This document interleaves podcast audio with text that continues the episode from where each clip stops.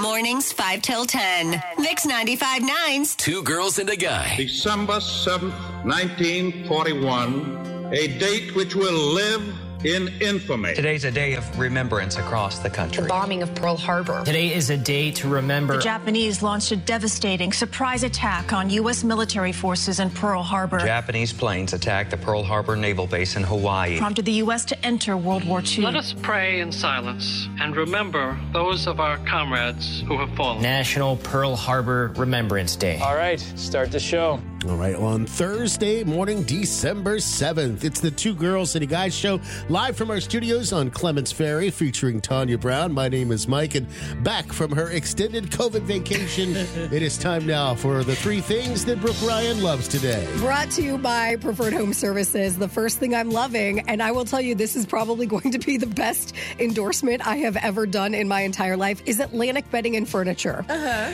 Between my little bout with depression that I had a couple months ago and COVID and literally being in my bed for a week.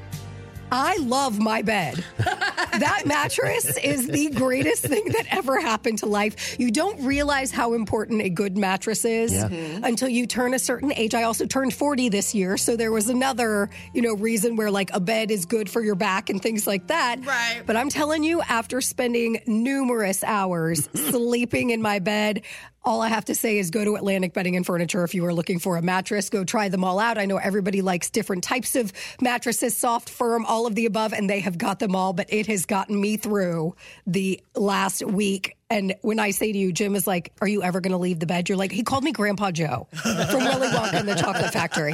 He's like. He's like, You eat in bed, you sleep in bed, you're napping, you're, I'm like, This is all I can do. Exactly. It's all I've got. So thank you to Atlantic Bedding and Furniture. Second thing I am loving today, and this just shows how boring I've been lately, because I really thought I was going to be home alone for the rest of my life, and this is how it ended. And what was I going to do in order to occupy my time? My dad happened to be talking about when I was on the phone with him how he just finished a puzzle, like he got into a puzzle, right? Uh-huh.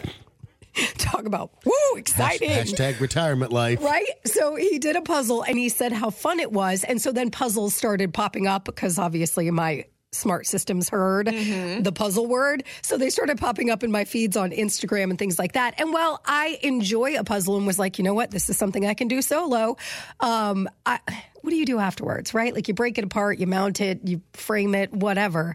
But I was like, it's just kind of once it's done, it's done, right? like a jigsaw? like just like a regular he just did a it was Okay. an indiana because he's an iu alum Yeah. indiana puzzle right and then the thing that popped up in my feed which i thought this is such a cool gift for anybody that likes a puzzle but wants something afterwards right, Right. for it to become something they make 3d puzzles that Oh. look like vases. Like you can put flowers in them. The way that they're they're done it's a perfect housewarming christmas gift for somebody who is you know going to be a puzzle maker in your That's life if they're retired. And it's really pretty. It really is. and they've got different styles. I mean listen if somebody comes down with covid in your house i'm telling you this $25 will keep them occupied puzzle vase great gift. Definitely uh, recommend it. And of course i will link you up at mix959.com and then the third thing i am loving i'm hoping to get out of the house this weekend if i'm feeling up for it. There is the inaugural park circle santacon which is happening like i said in park circle. It's a holiday costume party. They're collecting items and raising funds